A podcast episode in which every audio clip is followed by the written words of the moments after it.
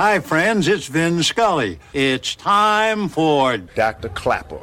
In sports, there's winning and losing and getting injured. That's why there's Dr. Klapper. Dr. Klapper is the former head of orthopedic surgery at Cedars-Sinai. The Weekend Warrior Show with Dr. Klapper, presented by Cedars-Sinai. Hey, Dr. Klapper. How are you? Saturday mornings from 7 to 9. Silence is golden when you can't think of a good answer. yes, Doc, I love your show. Now, here he is, Dr. Robert Klapper.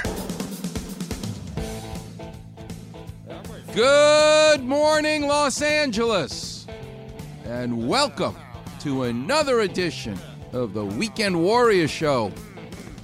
I'm your host, Dr. Robert Klapper. I'm an orthopedic surgeon at Cedars-Sinai for 32 years. Wow. What a great, awesome day I had in surgery yesterday. In fact, if you want to see one of the surgeries, that I enjoyed so much yesterday it was a shoulder replacement. And a young man who 10 years ago someone else did surgery for a torn labrum and it became an arthritic shoulder. Painful movement. The shoulder is fascinating to me. I mean, I love, I then followed up with hip surgery and knee surgery. They're all terrific. They're all a carpenter's son's dream three dimensionally. That's how you have to think as a surgeon.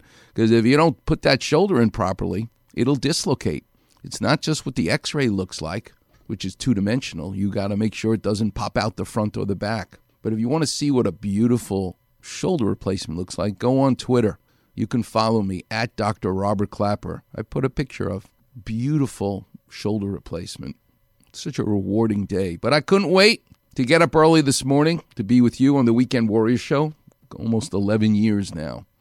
And what a great show we have planned. I can't wait till 8:15. My guest calling in is Kim Weitkamp. She's a professional storyteller. Brian Bemmel from the Ojai Storytelling Festival. 20 years that festival's been going on, and she's the superstar. So she'll be calling in from Ohio to teach us about the art, the skill, the craft of storytelling. And it made me think all week how much I love the world of art, the world of sports, the world of surgery. And for 11 years, I'm sitting behind this microphone every Saturday morning with you telling stories. So I thought about it. There's really only three kinds of stories a story about yourself, a story about someone else, or a made up story, a fantasy. That's it. I can't think of any others.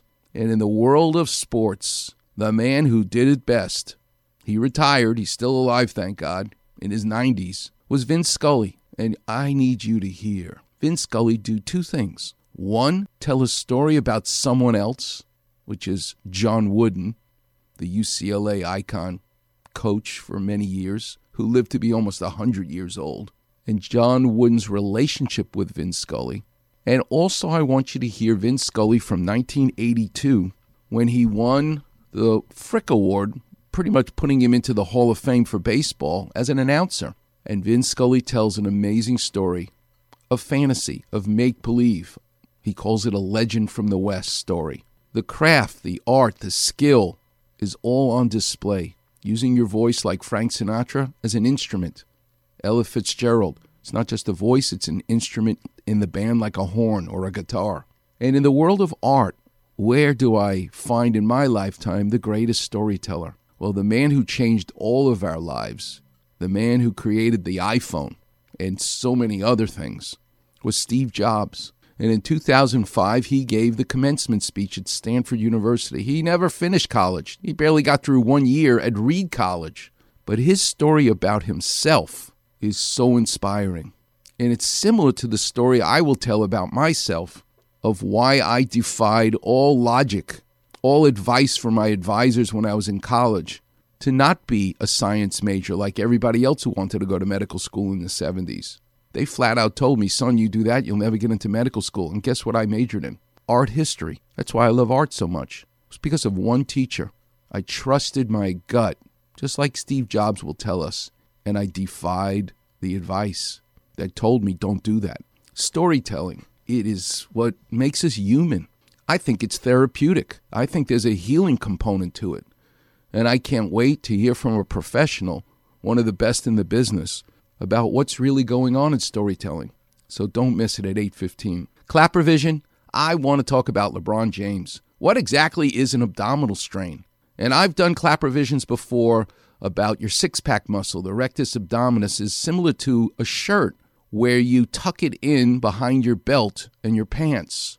Not one of these shirts that you don't tuck in, but a shirt that you tuck in behind the belt. That is how your six pack muscle, your rectus abdominis, which comes from your rib cage and anchors to the top of the bone of the pelvis, the pubic symphysis. But what makes the abdominal muscles so fascinating to me is the ultimate klapper vision, which is about a pickle barrel or making wine. You know those wooden barrels? Those are vertical straps of wood. That's what makes the barrel top to bottom. But what makes the barrel round are horizontal metal bands that go around it so that the barrel doesn't break. Vertical, horizontal. Your abdominal muscles are vertical, rectus abdominis, and horizontal. It's called the transverse um, muscles, abdominal muscles.